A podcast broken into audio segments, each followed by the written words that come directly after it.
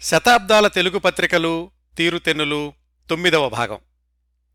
గత ఎనిమిది భాగాల్లో పద్దెనిమిది వందల ముప్పై పంతొమ్మిది వందల అరవై మధ్యలో అంటే మొదటి నూట ముప్పై సంవత్సరాల్లో ప్రారంభమైన అనేక పత్రికల గురించిన విశేషాలు తెలుసుకున్నాం. ఈరోజు పంతొమ్మిది వందల అరవై పంతొమ్మిది వందల డెబ్భై దశాబ్దంలో ప్రారంభమైన కొన్ని పత్రికల విశేషాలు తెలుసుకుందాం. వీటిల్లో మొట్టమొదటగా మనం మాట్లాడుకోబోయే పత్రిక ఆంధ్రజ్యోతి దినపత్రిక. ఆంధ్రజ్యోతి పేరుతో పంతొమ్మిది వందల అరవైకి ముందే వెలువడిన పత్రికల విశేషాలతో క్రిందటి అంటే ఎనిమిదవ భాగాన్ని ముగించాం. అతి క్లుప్తంగా ఆ విశేషాలు మరొకసారి గుర్తు చేసుకుందాం. పంతొమ్మిది వందల ముప్పై ఆరు ప్రాంతంలోనే ఆంధ్రజ్యోతి పేరుతో బర్మాలో ఒక వారపత్రిక మొదలైంది. ఆ తర్వాత పంతొమ్మిది వందల నలభై ఒకటిలో మద్రాసులో బిఎన్ గుప్తా అనే ఆయన ఆంధ్రజ్యోతి పేరుతో వారపత్రిక ప్రారంభించి రెండేళ్ళు నడిపారు. అది మధ్యలో ఆగిపోయింది. మళ్ళా పంతొమ్మిది వందల నలభై ఐదులో అదే వారపత్రికను మాసపత్రికగా మార్చి ఆంధ్రజ్యోతి పేరుతోనే చక్రపాణి గారు పదేళ్ళపాటు అంటే పంతొమ్మిది వందల యాభై ఐదు వరకు నడిపారు. ఇదండి ఆంధ్రజ్యోతి పేరుకి ఉన్న చరిత్ర. ఇంకా ఈనాటి అంశమైన పంతొమ్మిది వందల అరవైకి వస్తే పంతొమ్మిది వందల అరవై జులై ఒకటిన విజయవాడ కేంద్రంగా ప్రారంభమైంది ఆంధ్రజ్యోతి దినపత్రిక. ఈ పత్రిక ప్రారంభం వెనకాల ఉన్న విశేషాలేమిటో క్లుప్తంగా తెలుసుకుందాం. ప్రముఖ పాత్రికేయులు నార్ల వెంకటేశ్వరరావు గారు ఆంధ్రప్రభ దినపత్రిక సంపాదకుడిగా పంతొమ్మిది వందల యాభై ఎనిమిది యాభై తొమ్మిది వరకు పనిచేసి ఆ సంస్థ నుంచి బయటకు వచ్చేశారు. నార్లవారి ప్రతిభా పాఠవాలు నిజాయితీ వర్తమాన రాజకీయాల గురించి ఆయన చేసే విశ్లేషణలు. వీటన్నింటినీ అభిమానించే రాజకీయ నాయకులు చాలామంది ఉండేవాళ్ళు ఆ రోజుల్లో.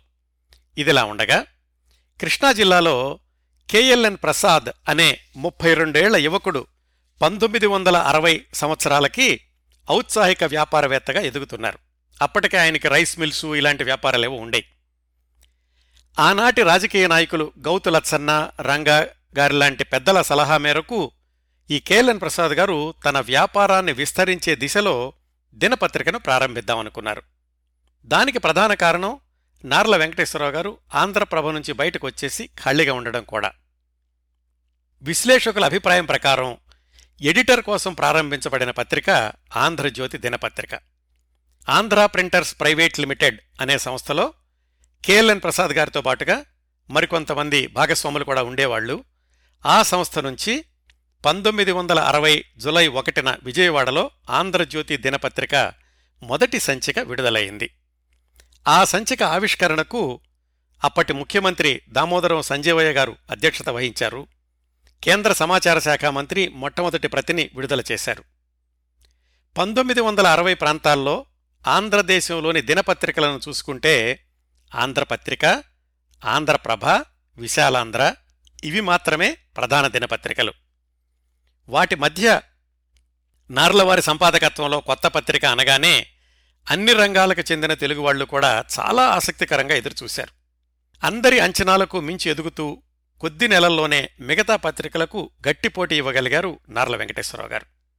నాగిరెడ్డి చక్రపాణి గారిలాగా కేఎల్ఎన్ ప్రసాద్ గారేమో పెట్టుబడి బిజినెస్ వ్యవహారాలకు పరిమితమైతే ఎడిటోరియల్ వ్యవహారాలన్నీ నార్ల వెంకటేశ్వరరావు గారు చూసుకుంటుండేవాళ్ళు ఆంధ్రప్రభలో అనుసరించిన పద్ధతులు మళ్ళీ ఆంధ్రజ్యోతిలో పునరావృతం చేయకుండా ఇంకా కొత్తగా పత్రికను ఎలా తీర్చిదిద్దాలి అని నిరంతరం శ్రమిస్తూ ఉండేవాడు నార్ల వెంకటేశ్వరరావు గారు. వార్తాపత్రికల్ని గ్రాంధిక భాష నుంచి వ్యావహారిక భాష వైపు తాపీ ధర్మారావు గారు మళ్ళిస్తే నార్లవారు మరొక అడుగు ముందుకు వేసి వాడుక భాషతో పాటుగా మాండలిక ప్రయోగాలను కూడా ప్రవేశపెట్టారు ఈ ఆంధ్రజ్యోతి దినపత్రికలో.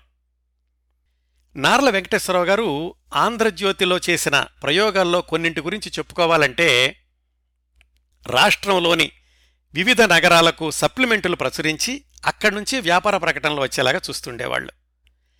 ఆ సప్లిమెంట్లు ఇప్పట్లో పత్రికల్లో లాగా విడిగా చిన్న చిన్న పత్రికల్లాగా ఉండేవి కాదు. మామూలు పేపర్లోనే ఒక పేజీనో అర పేజీనో రెండు పేజీలో ఒక నగరానికో ఒక జిల్లాకో ప్రత్యేకంగా కేటాయిస్తూ ఉండేవాళ్ళు. ఉదాహరణకు ఆంధ్రజ్యోతి ప్రారంభమైన సంవత్సరానికి అంటే పంతొమ్మిది వందల అరవై ఒకటి ఆగస్టు రెండున గుంటూరు స్పెషల్గా ప్రచురించారు. గుంటూరు నగరం యొక్క ప్రత్యేకతల గురించి సంపాదకీయంలో నార్ల వెంకటేశ్వరరావు గారు చాలా వివరంగా రాశారు. ఏమని రాశారంటే ఎంతటి ప్రాచీనమైనది గుంటూరు? అయినా ఎంతటి అధునాతన నగరం అది? మధ్య మధ్య కొన్ని ఘట్టాలలో అరాచకానికి అల్లకల్లోలానికి లోనైనా పద్దెనిమిది వందల ఇరవై మూడులో ఒకసారి అగ్ని ప్రమాదానికి లోనై దాదాపు పూర్తిగా భస్మీపటలమైపోయిన మొత్తంపై నిరంతరాయంగా అది పురోగమిస్తున్నది. కాలానుగుణంగా అది పరివర్తనం చెందుతున్నది. ఇలా చాలా రాసుకుంటూ వచ్చి గుంటూరును గురించి మనం చెప్పుకోదగినవి కేవలం పాత గొప్పలే కాదు. స్వతంత్ర భారతంలో కూడా నవ్యాంధ్రలో కూడా అది గత చరిత్రకు తన సముజ్వల పాత్రను నిర్వహిస్తున్నది అంటూ చాలా ఆసక్తికరమైన విషయం ఒకటి రాశారు. తక్కిన రంగాల్లోనైనా గుంటూరు పాత్ర సామాన్యమైంది కాదు కానీ విద్యారంగానికి సంబంధించినంత వరకు ఆంధ్రప్రదేశ్లో దానికి అదే సాటి. ఈసారి ఆంధ్రప్రదేశ్లో నెలకొనగల విశ్వవిద్యాలయానికి అదే కేంద్రం కావాలి. ఇది ఆయన పంతొమ్మిది వందల అరవై ఒకటిలో రాశారండి.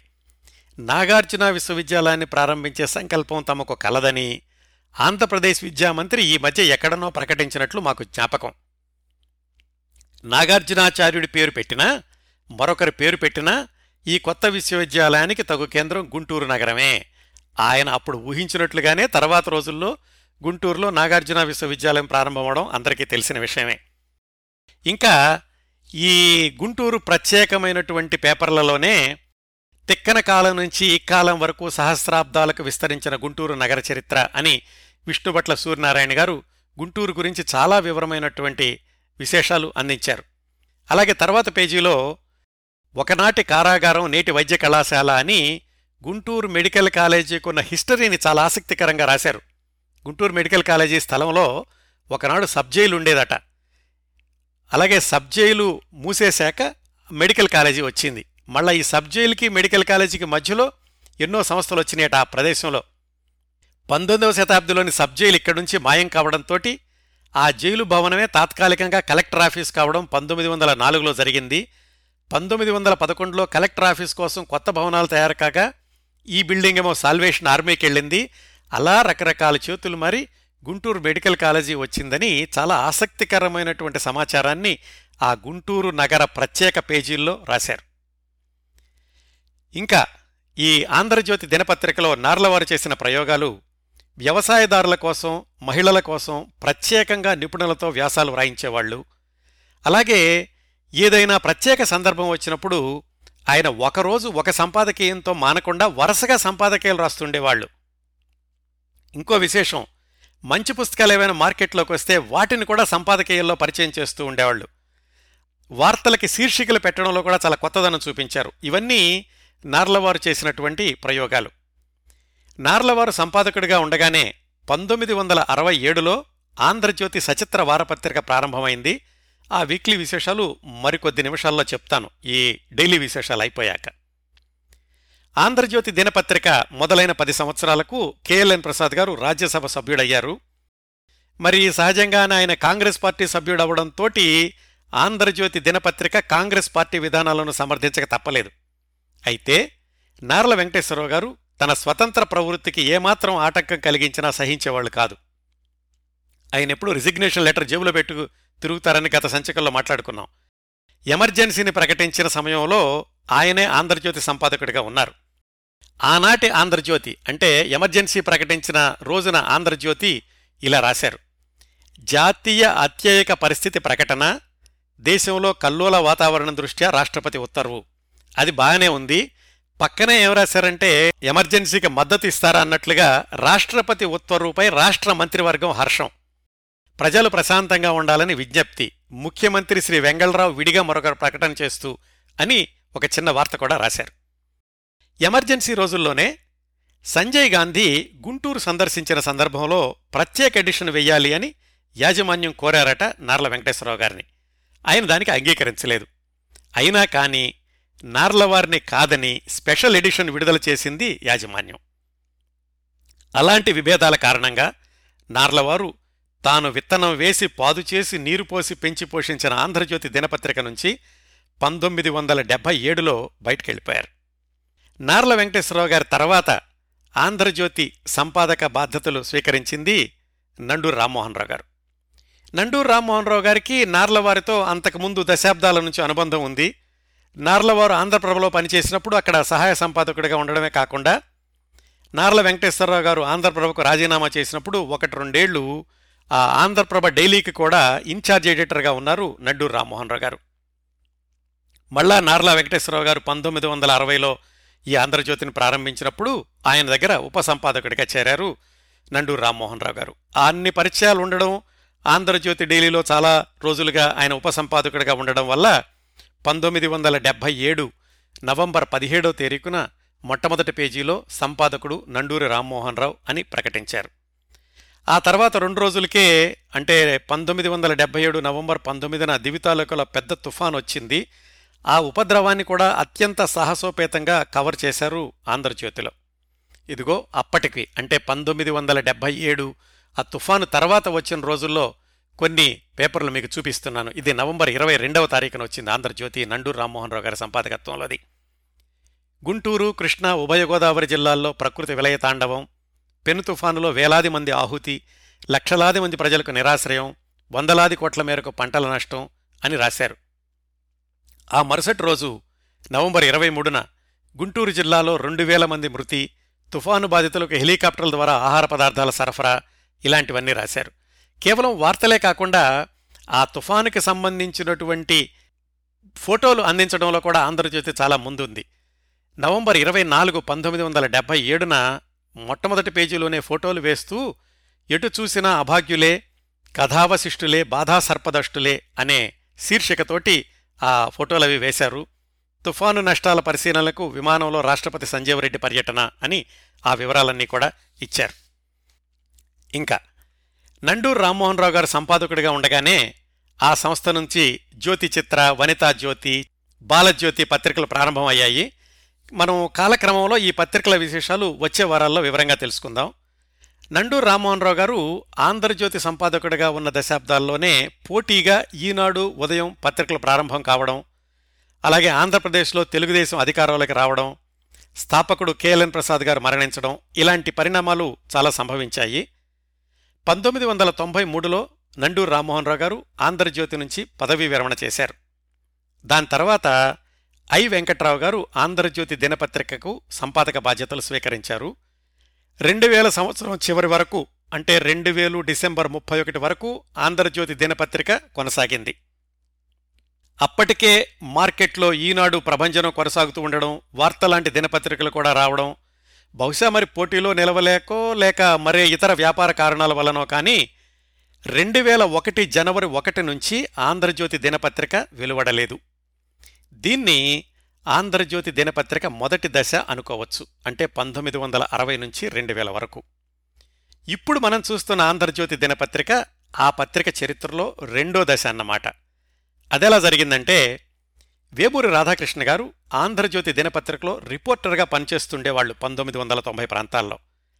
రెండు వేల ఒకటిలో మూతపడిన ఆంధ్రజ్యోతి దినపత్రికను ఆయన కొనుగోలు చేసి రెండు వేల రెండు అక్టోబర్ పదిహేను నుంచి పునఃప్రారంభించారు ఆంధ్రజ్యోతి రెండవ దశ దినపత్రికకు ఎడిటర్గా కె. రామచంద్రమూర్తి గారు బాధ్యతలు స్వీకరించారు. ఆంధ్రజ్యోతి సంపాదక బాధ్యతలు స్వీకరించేటప్పటికీ రామచంద్రమూర్తి గారికి రెండు దశాబ్దాలు పైగా వివిధ వార్తాపత్రికల్లో సంపాదకుడిగా పనిచేసిన విలువైన అనుభవం ఉంది. మళ్ళీ ప్రారంభమైన ఆంధ్రజ్యోతి దినపత్రికను ఆయన అతి త్వరలోనే మిగతా పత్రికల పోటీని తట్టుకునేలాగా నిలబడేలాగా చేయగలిగారు రామచంద్రమూర్తి గారు. రామచంద్రమూర్తి గారు రెండు వేల ఎనిమిదిలో ఆంధ్రజ్యోతికి రాజీనామా చేశాక అప్పట్నుంచి కె. శ్రీనివాస్ గారు ఆంధ్రజ్యోతి దినపత్రిక ఎడిటర్గా కొనసాగుతున్నారు.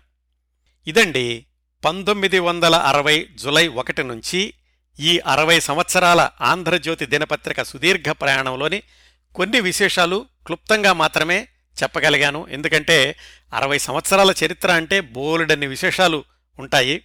కొన్ని మాత్రం మీకు తెలియజేయగలిగాను.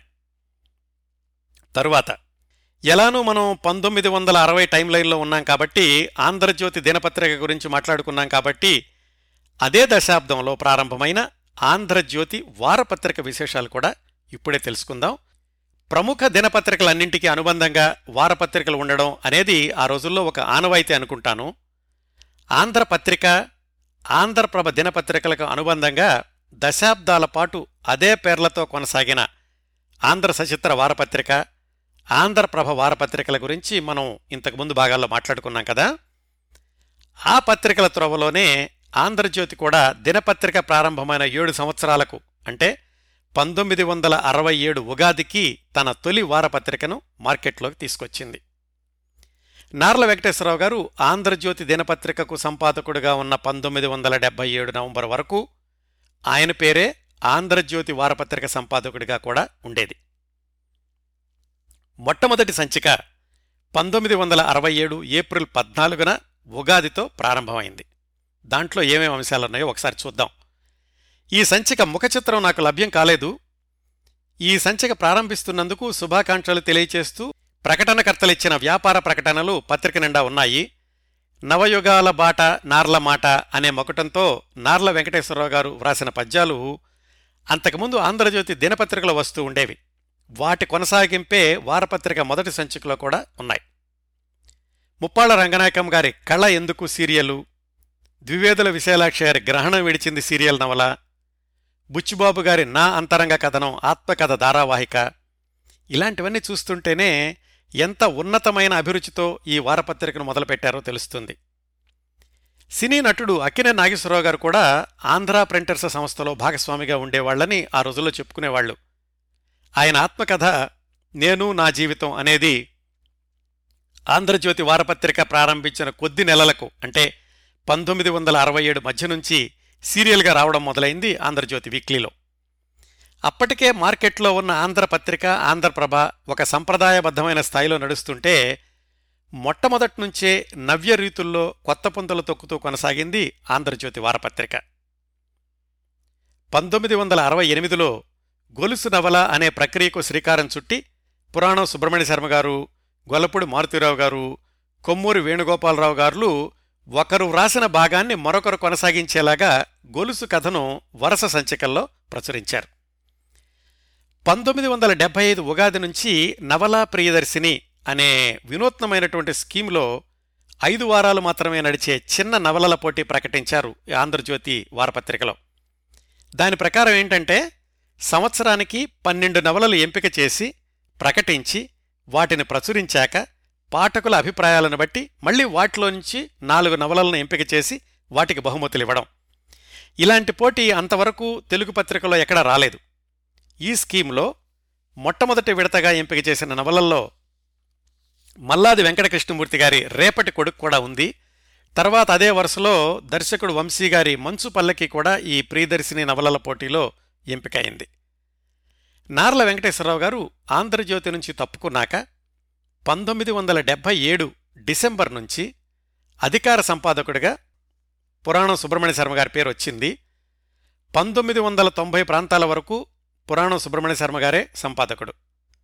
పంతొమ్మిది వందల తొంభై ప్రాంతాల్లో తోటకూర రఘు గారు ఆయన తర్వాత త్రిపురనేని శ్రీనివాస్ గారు ఆ తర్వాత దాట్ల నారాయణమూర్తిరాజు గారు చివర్లో అంటే పంతొమ్మిది వందల తొంభై తొమ్మిది రెండు వేల సంవత్సరాల్లో చీఫ్ ఎడిటర్గా పబ్లిషర్ పేరుతోనే రెండు వేలు డిసెంబర్ చివరి వరకు ఆంధ్రజ్యోతి దినపత్రిక ఆగిపోయేదాకా ఆంధ్రజ్యోతి వారపత్రిక కూడా కొనసాగింది.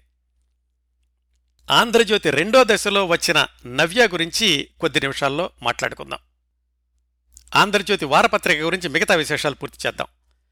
పంతొమ్మిది వందల అరవై ఏడు నుంచి రెండు వేల వరకు అంటే ఆ ముప్పై మూడు సంవత్సరాల ఆంధ్రజ్యోతి వారపత్రికను గమనిస్తే అనేక ప్రయోగాలు కనిపిస్తాయి.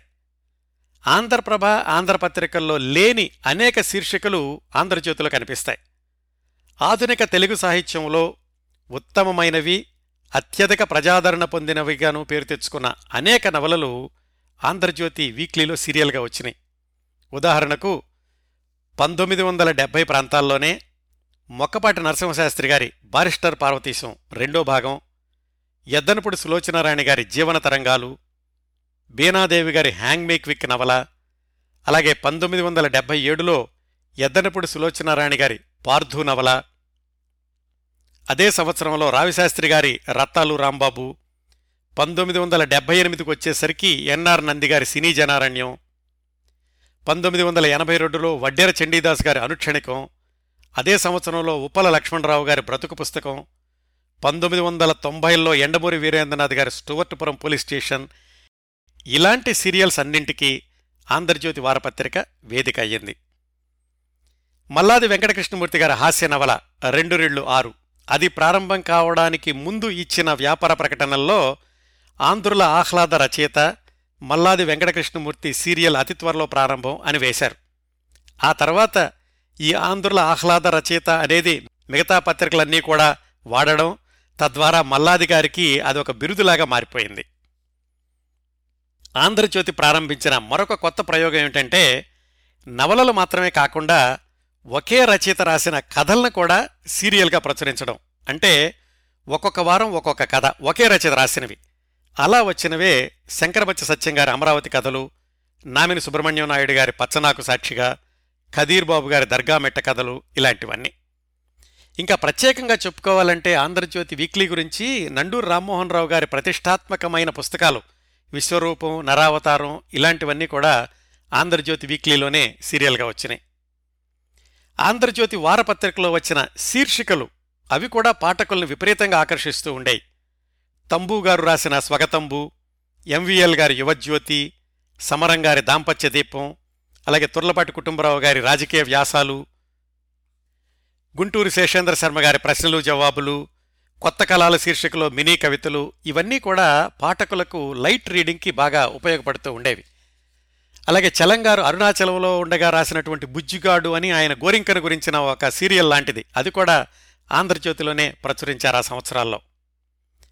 ఆంధ్రజ్యోతి వారపత్రిక ప్రస్థానంలో ముఖ్యంగా ప్రస్తావించుకోవాల్సిన మరొక అంశం దీపావళి ప్రత్యేక సంచికలు. పంతొమ్మిది వందల డెబ్బై నాలుగు దీపావళికి ఆంధ్రజ్యోతి వీక్లీ వాళ్ళు మొట్టమొదటిసారిగా దీపావళి ప్రత్యేక సంచికను ప్రచురించారు. రెండు వందల ఇరవై నాలుగు పేజీలతో మూడు రూపాయల వెలతో ప్రత్యేక సంచిక అనడానికి అన్ని విధాల అర్హమైన సంచిక అన్నట్లుగా ఈ మొట్టమొదటి ఆంధ్రజ్యోతి సచిత్ర వారపత్రిక దీపావళి ప్రత్యేక సంచికను నార్ల వెంకటేశ్వరరావు గారి సంపాదకుడిగా ఉండగా విడుదల చేశారు. ఆ మొదటి పత్రిక సంపాదకీయంలో ఇట్లా రాశారు. సమర్పణ ఇది మీ ఆనందం కోసం విశేష వ్యయ ప్రయాసల కోర్చి మేము తొలి ప్రయత్నంగా రూపొందించిన ఆనంద దీపావళి ప్రత్యేక సంచిక. ఈ సంచికను సర్వాంగ సుందరంగా తీర్చిదిద్దడంలో మాతో సహకరించిన రచయితలు రచయితులు ప్రకటనకర్తలు ఇవన్నీ రాశారు. తరువాత ఆ సంవత్సరం నుంచే ప్రతి దీపావళికి కూడా కథల పోటీ అనేది ఒక ఆనవాయితీగా కొనసాగింది ఆంధ్రజ్యోతి వారపత్రిక చరిత్రలో. మొట్టమొదటిసారిగా ఈ కథల పోటీలో ఫలితాలు ప్రకటిస్తూ ఈ ప్రత్యేక సంచికలో ఏం రాశారంటే ఈ సంవత్సరం మేము నిర్వహించిన ఆనంద దీపావళి కథల పోటీకు తొమ్మిది వందల యాభై ఐదు కథలు వచ్చాయి. చాలామంది రచయితలు మార్ఫిడిటీని ఆరాధిస్తూ బీభత్స రసప్రధానమైన ఇతివృత్తాలను స్వీకరించి తమ ప్రతిభను ప్రదర్శించారు. కమ్మని పాటలాగా మెత్తగా ఉండే కథలకు కాలం చెల్లిందా? లేక ఆ పద్ధతికి రచయితలు స్వస్తి చెప్పారా అని భావించవలసి వచ్చింది. ఇది పంతొమ్మిది వందల డెబ్బై నాలుగులోనే రాశారండి. ఈ కథల ఎన్నికలో న్యాయ నిర్ణేతలుగా మాతో సహకరించిన ఆదివిష్ణు పెద్దిబొట్ల సుబ్బరామయ్య గారులకు మా కృతజ్ఞతలు. పోటీలో పాల్గొన్న రచయితలకు రచయిత్రులకు మా ధన్యవాదములు. సాధారణ ప్రచురణకు స్వీకరించిన కథల జాబితా తర్వాత సంచికల్లో ప్రచురిస్తాము అని మొదటి కొన్ని బహుమతులు వచ్చిన కథల్ని ఆ సంచికలోనే ప్రకటించారు. మొదటి బహుమతి ఐదు వందల రూపాయలు గణపతి అచ్యుతరామరాజు విశాఖపట్నం. రెండో బహుమతి శ్రీకారం రామ్మోహన్ హైదరాబాదు. మూడో బహుమతి తులసీకృష్ణ కడప నాలుగు కన్సులేషన్ బహుమతులు పాలకోడేటి సత్యనారాయణరావు గోవింద నరసింహారావు యామిజాల శంకరం ఎంఐ కిషన్. ఇవి మొట్టమొదటి ఆంధ్రజ్యోతి సచిత్ర వారపత్రిక దీపావళి ప్రత్యేక సంచిక సందర్భంగా నిర్వహించిన కథల పోటీల్లో మొదటి వరుసలో బహుమతులు పొందిన కొన్ని కథల వివరాలు. ఈ ప్రత్యేక సంచికలో బాపు గారి పూర్తి పేజీ వర్ణచిత్రాలు అలాగే బాలీగారి ముఖ చిత్రాలు ప్రత్యేక ఆకర్షణలుగా ఉంటూ ఉండేవి తర్వాత సంచికలన్నింటిలో కూడా. అలాగే ప్రతి సంచికలోనూ యాభై అరవై కథలు నాలుగైదు పెద్ద కథలు బోలెడని కవితలు కార్టూన్సు జోక్సు సినిమా కబుర్లు. మొత్తం మీద ఈ సంచిక చదవకపోతే దీపావళి పండుగ పూర్తి కాదు అన్నట్లుగా ముస్తాబాయ్ వచ్చేది ఆంధ్రజ్యోతి వారపత్రిక దీపావళి సంచిక.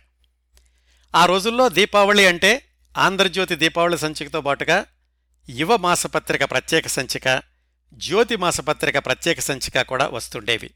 ఈ మూడింట్లోనూ చూసుకుంటే మొట్టమొదటి దీపావళి ప్రత్యేక సంచిక యువ తరువాత దీపావళి ప్రత్యేక సంచిక జ్యోతి ఆ తరువాత దీపావళి ప్రత్యేక సంచిక ఆంధ్రజ్యోతి. అలా ఆనవాయితీగా కొనసాగుతూ ఒక దశాబ్దం పాటు మూడు పత్రికలు కూడా దీపావళి ప్రత్యేక సంచికలు ప్రకటిస్తూ ఉండేవి. నిజమైన సాహితీ ప్రియులకు తెలుగు పాఠకులకు ఈ మూడు ప్రత్యేక సంచికలు విందు భోజనంలాగా ఉండేవి ఇంకా అప్పట్లో టీవీ సీరియల్సు ఇంటర్నెట్టు మౌలికమైన జీవన సంబంధాలను కబళించని రోజులు. అందుకే పత్రికలన్నా సాహిత్యమన్నా అక్షరాస్యులకు అమితమైన అభిమానం ఉండేది. చిట్ట చివరి వరకు అంటే ఈ ఆంధ్రజ్యోతి వీక్లీ ఆగిపోయే రెండు వేల సంవత్సరం చివరి వరకు కూడా దీపావళి ప్రత్యేక సంచిక ప్రచురించే ఆనవాయితీని మర్చిపోలేదు ఆంధ్రజ్యోతి వారపత్రిక. ఇవండి పంతొమ్మిది వందల అరవై ఏడు నుంచి రెండు వేల సంవత్సరం వరకు కొనసాగిన ఆంధ్రజ్యోతి వారపత్రిక విశేషాలు. ఆంధ్రజ్యోతి దినపత్రిక విషయంలో ఎలాగైతే రెండో దశ రెండు వేల రెండు అక్టోబర్లో మొదలైందో ఆంధ్రజ్యోతి వారపత్రిక విషయంలో కూడా రెండు వేల నాలుగు నుంచి రెండో దశ మొదలైంది అని చెప్పుకోవచ్చు. ఈసారి పత్రిక పేరు నవ్య అని పెట్టారు. మొట్టమొదటి సంచిక రెండు వేల నాలుగు మార్చ్ ఇరవై ఒకటి ఉగాది సంచికగా విడుదలైంది. సంపాదకుడు శ్రీరమణ గారు. మొట్టమొదటి సంచిక సంపాదకీయంలో ఇలా రాశారు. నవ్య పాఠకులకు నూతన ఉగాది శుభాకాంక్షలు. నూతన సంవత్సరంతో పాటు కొత్తగా మీ ముందుకు వచ్చింది నవ్య వీక్లీ. ఆంధ్రజ్యోతితో తెలుగు పాఠకులకు ఉన్న ఆత్మీయ అక్షర అనుబంధం కొన్ని తరాలుగా కొనసాగుతున్నది. నెలకు ఒక ఎడిషన్గా విస్తరిస్తున్న ఆంధ్రజ్యోతి సంస్థ నుంచి ప్రతి బుధవారం నవ్య వెలువడబోతోద్ది అని ప్రకటిస్తూ రాశారు. తెలుగు కాల్పనిక సాహిత్య రంగాన అలనాటి నుంచి ఆంధ్రజ్యోతిది సింహభాగమే.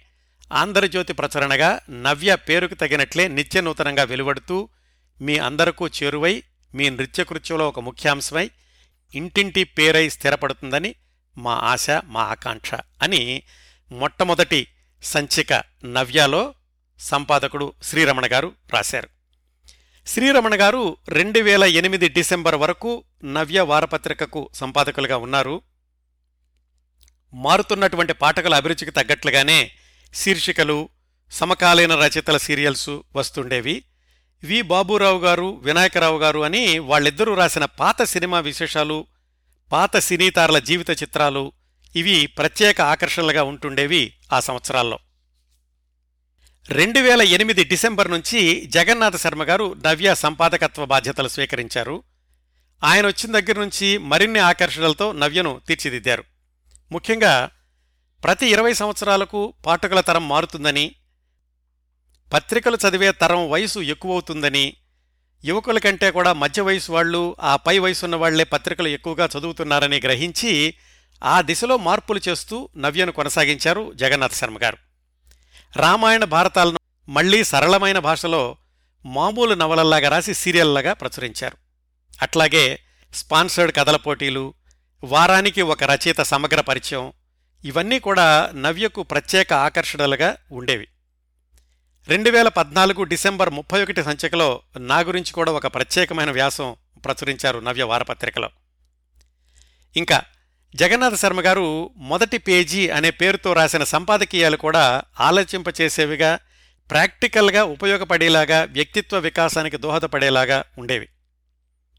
రెండు వేల నాలుగు ఉగాది సంచికతో ప్రారంభమైన నవ్య పదహారు సంవత్సరాలు పూర్తి చేసుకుని రెండు వేల ఇరవై ఉగాది సంచికతో విశ్రాంతి తీసుకుంది. మళ్ళీ ప్రారంభమవుతుందా లేదా అనే విషయం కాలబే నిర్ణయించాలి. ఇవండి ఆంధ్రజ్యోతి దినపత్రిక వారపత్రిక రెండు దశలలోని పత్రికల వివరాలు. ఇంకా మనం టైం లైన్లో పంతొమ్మిది వందల అరవై పంతొమ్మిది వందల డెబ్బై మధ్యలోనే ఉన్నాం కదా. ఆ దశాబ్దంలో మొదలైన మరొక అద్భుతమైన మాసపత్రిక యువ. దీనికి స్థాపకులు సంపాదకులు చక్రపాణి గారు. చక్రపాణి గారి గురించి ఈ కార్యక్రమ పరంపరలోనే మనం చాలాసార్లు మాట్లాడుకున్నాం. చందమామ కినిమ ఆంధ్రజ్యోతి మాసపత్రిక ఇవన్నీ కూడా చక్రపాణి గారి సారథ్యంలో ప్రారంభమైనవే. యువ మాసపత్రిక నేపథ్యానికి వెళితే మొట్టమొదటిసారిగా ఆ పేరుతో అంటే యువ అనే పేరుతో పత్రికను ప్రారంభించింది కొడవటిగట్టి కుటుంబరావు గారు. అది కూడా ఇప్పుడు పంతొమ్మిది వందల ముప్పై ఐదులో తెనాల్లో. అయితే ఆ పత్రిక నాలుగైదు నెలలు మించి రాలేదు. ఆ రోజుల్లోనే యువ పబ్లికేషన్స్ అనే పేరుతో పుస్తక ప్రచురణ చేయాలని చూశారు కొడవటిగంటి గారు. అది కూడా పెద్దగా విజయవంతం కాలేదు. తర్వాత ఆయన వివిధ ఉద్యోగాల్లోకి వెళ్ళడం చక్రపాణి గారు మద్రాసు రావడం ఇవన్నీ జరిగాయి. మళ్ళీ కొడవటిగంటి గారు చక్రపాణి గారు మద్రాసులో కలిశారు. చక్రపాణి గారు అప్పటికే యువ పబ్లికేషన్స్ పేరుతో మద్రాసు నుంచి చలంగారి పుస్తకాలు తన అనువాదాలు పబ్లిష్ చేస్తున్నారు. అవి నాగిరెడ్డి గారి బిఎన్కే ప్రెస్లో. అదే కాకుండా పంతొమ్మిది వందల నలభై ఐదులో ఆంధ్రజ్యోతి మాసపత్రికను పంతొమ్మిది వందల నలభై ఏడు జులైలో చందమామను ప్రారంభించాక యువ పేరుతో విద్యార్థుల మాసపత్రికను ప్రారంభిస్తున్నాను అని పంతొమ్మిది వందల నలభై ఏడు ఆగస్టులో తన పత్రికలోనే ప్రకటన వేశారు చక్రపాణి గారు. కేవలం విద్యార్థుల కోసమే అనుకున్న ఆ యువ మాసపత్రిక పంతొమ్మిది వందల నలభై ఏడు సెప్టెంబర్లో మొదలైంది. ఆ సంచిక కాపీలు నాకు లభ్యం కాలేదు మరి కేవలం యువకులు విద్యార్థులు రాసినటువంటి కథలు కవితలే వేశారా? లేక మామూలు సాహిత్యం పరమైనటువంటి అంశాలు కూడా ఉన్నాయో తెలీదు. ఒక సంచిక ముఖచిత్రం మాత్రం దొరికింది. అది మీకు చూపిస్తున్నాను. అయితే విద్యార్థుల కోసమే అన్న ఈ యువ మాసపత్రిక ఎక్కువ సంవత్సరాలు కొనసాగిన దాఖలాలు లేవు. బహుశా పంతొమ్మిది వందల యాభై రాకుండానే ఆగిపోయి ఉండాలి. ఎంత నేపథ్యం ఉందండి యువ అనే పేరుకి. ఇప్పుడు మళ్ళీ పంతొమ్మిది వందల అరవైకి వస్తే చక్రపాణి గారు హైదరాబాదులో పబ్లిక్ గార్డెన్స్ ఎదురుగా ఉన్న ఒక పాత ఇంటిని కొని బాగు చేయించి దాంట్లో యువ కార్యాలయాన్ని స్థాపించారు. ఆ పేరు మీదుగానే యువ మాసపత్రికను తను సంపాదకుడిగా వాళ్ళ అబ్బాయి సుధాకర్రావు పబ్లిషర్గా పంతొమ్మిది వందల అరవై జనవరి సంచిక నుంచి ప్రారంభించారు. మొట్టమొదటి సంచిక అయితే నాకు లభ్యం కాలేదు. పంతొమ్మిది వందల అరవై మార్చి అంటే యువ మూడవ సంచికను మీకు చూపిస్తున్నాను. బుజ్జాయి గారి కార్టూన్ ముఖచిత్రంగా వచ్చింది. ఈ మూడవ సంచికలోనే బుజ్జాయి గారివే మరొక రెండు బొమ్మల కథలున్నాయి. అందులో ఒకటి రంగుల్లో కూడా ఉంది. భానుమతి గారి రోడ్డు రోలర్ అనే కథ ఉంది ఈ మూడో సంచికలో. చాలా కథలకు శీర్షికలకు బుజ్జాయి గారే బొమ్మలేశారు బుజ్జాయి గారంటే మీ అందరికీ తెలిసే ఉంటుంది. దేవులపల్లి కృష్ణశాస్త్రి గారి అబ్బాయి.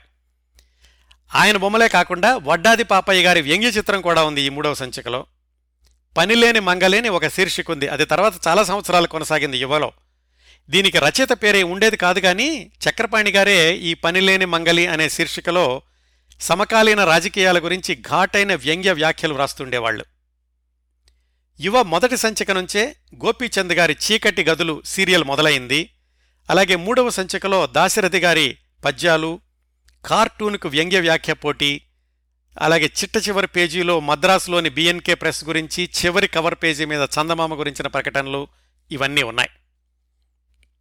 చక్రపాణి గారు అంతకుముందు నిర్వహించిన ఆంధ్రజ్యోతి మాసపత్రిక ఛాయలు అసలేమీ లేకుండా పూర్తి భిన్నంగా రూపొందించారు ఈ యువ మాసపత్రికను. ఇందులో కథలు సీరియల్సు కార్టూన్స్తో పాటుగా పాఠకుల్లో రాజకీయ అవగాహనను పెంచే అంశాలు కూడా చేర్చారు. మొట్టమొదట్లో బెంగాలీ నవలల అనువాదాలని పూర్తిగా ఒక సీరియల్లాగా ప్రచురించేవాళ్ళు తరువాతి సంవత్సరాల్లో సంక్షిప్త నవలలు ప్రచురించడం మొదలుపెట్టారు. అంటే మార్కెట్లో ఉన్న బెంగాలీ అనువాదాలని సంక్షిప్తీకరించి యువలో ప్రచురిస్తూ ఉండేవాళ్ళు. ఎవరో అడిగారట ఇదేమిటండి? చక్రపాణి గారు నవల మార్కెట్లో ఉంది కదా మళ్ళా దాన్ని మీరు ఎబ్రిడ్జ్ చేసి ప్రచురిస్తున్నారు అంటే లేదు చూస్తూ ఉండండి.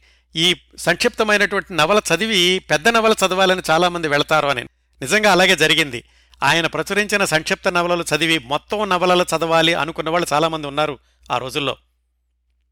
ప్రారంభమైన కొద్ది సంవత్సరాలకే చాలా ప్రామాణికమైన పత్రికగా పేరు తెచ్చుకుంది యువ మాసపత్రిక. అంతేకాకుండా రచయితలు తమ రచన యువలో ప్రచురితమవడం అంటే చాలా ప్రతిష్టాత్మకంగా భావిస్తూ ఉండేవాళ్ళు యువకు ప్రత్యేక ఆకర్షణగా చెప్పుకోవాలంటే వడ్డాది పాపయ్య గారి ముఖ చిత్రాలు చివరి కవర్ చిత్రాలు అలాగే లోపల పూర్తి పేజీ వర్ణ చిత్రాలు. ఆ రోజుల్లో వడ్డాది పాపయ్య గారు కేవలం రెండు పత్రికలకు మాత్రమే బొమ్మలేస్తుండేవాళ్ళట ఒకటి చందమామ రెండోది యువ. వర్ణ చిత్రాలు పూర్తి చిత్రాలతో పాటుగా వడ్డాది పాపయ్య గారు లోపల పేజీల్లో వ్యంగ్య చిత్రాలు కూడా వేస్తుండేవాళ్ళు అలాగే యువలో ప్రారంభమైన కొన్ని ప్రఖ్యాత సీరియల్స్ గురించి చెప్పుకోవాలంటే ఎద్దనపుడు సులోచనారాణి గారి మీనా కోడూరి కౌశల్యాదేవి గారి కళ్యాణ మందిర్ ఇలాంటి నవలలన్నీ యువ మాసపత్రికలోనే సీరియల్స్గా వచ్చినాయి.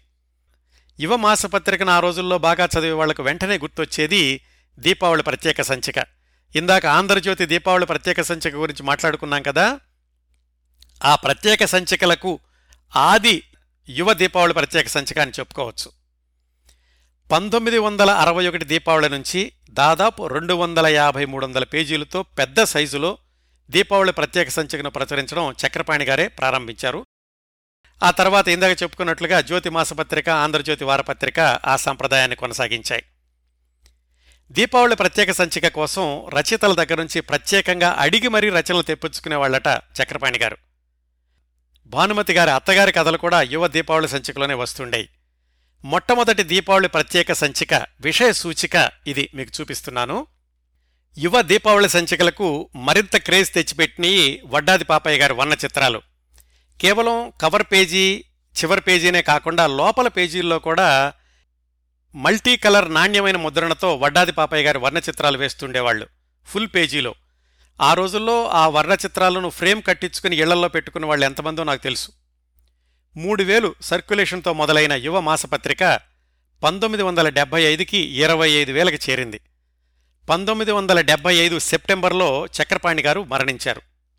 పంతొమ్మిది వందల డెబ్బై ఐదు నవంబర్ సంచిక యువలో చక్రపాణి గారి గురించి ఆయనతో సన్నిహితంగా పనిచేసిన అనేక మంది రాసిన వ్యాసాలు ఉన్నాయి.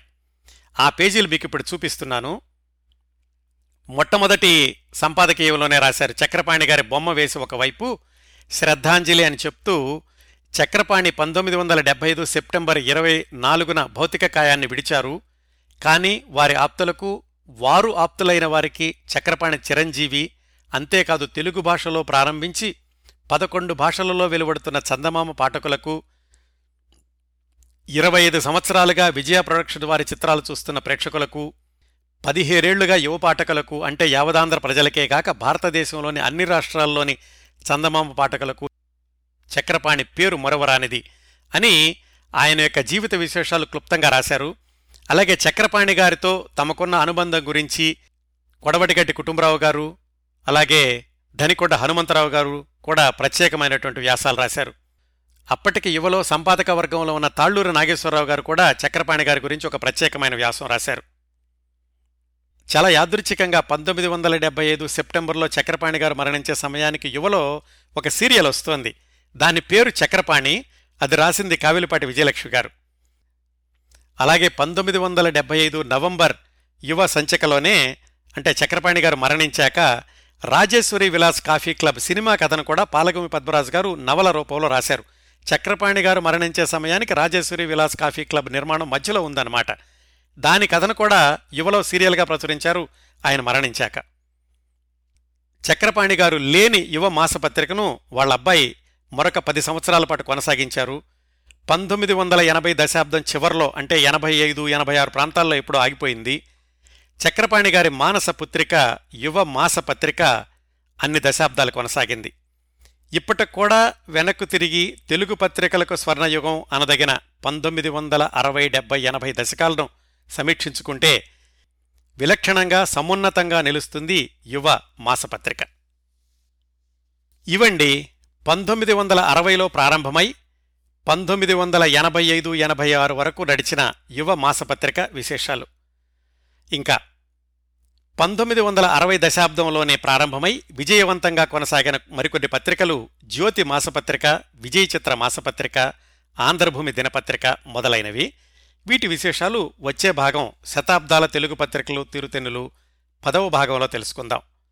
ఈరోజు నేను చెప్పిన ఆంధ్రజ్యోతి నవ్య ఈ పత్రికల గురించిన సమాచార సేకరణలో నాకు సహాయం చేసిన వాళ్ళు కె. రామచంద్రమూర్తి గారు జగన్నాథ శర్మ గారు అలాగే నార్ల వెంకటేశ్వరరావు గారి దగ్గర పనిచేసిన సీనియర్ మోస్ట్ జర్నలిస్ట్ ఇన్నయ్య గారు.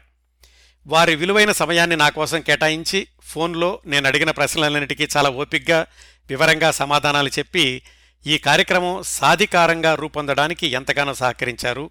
రామచంద్రమూర్తి గారికి జగన్నాథ శర్మ గారికి ఇన్నయ్య గారికి మరొకసారి హృదయపూర్వక కృతజ్ఞతలు తెలియచేస్తూ శతాబ్దాల తెలుగు పత్రికలు తీరుతెన్నులు తొమ్మిదవ భాగాన్ని ఇంతటితో ముగిస్తున్నాను.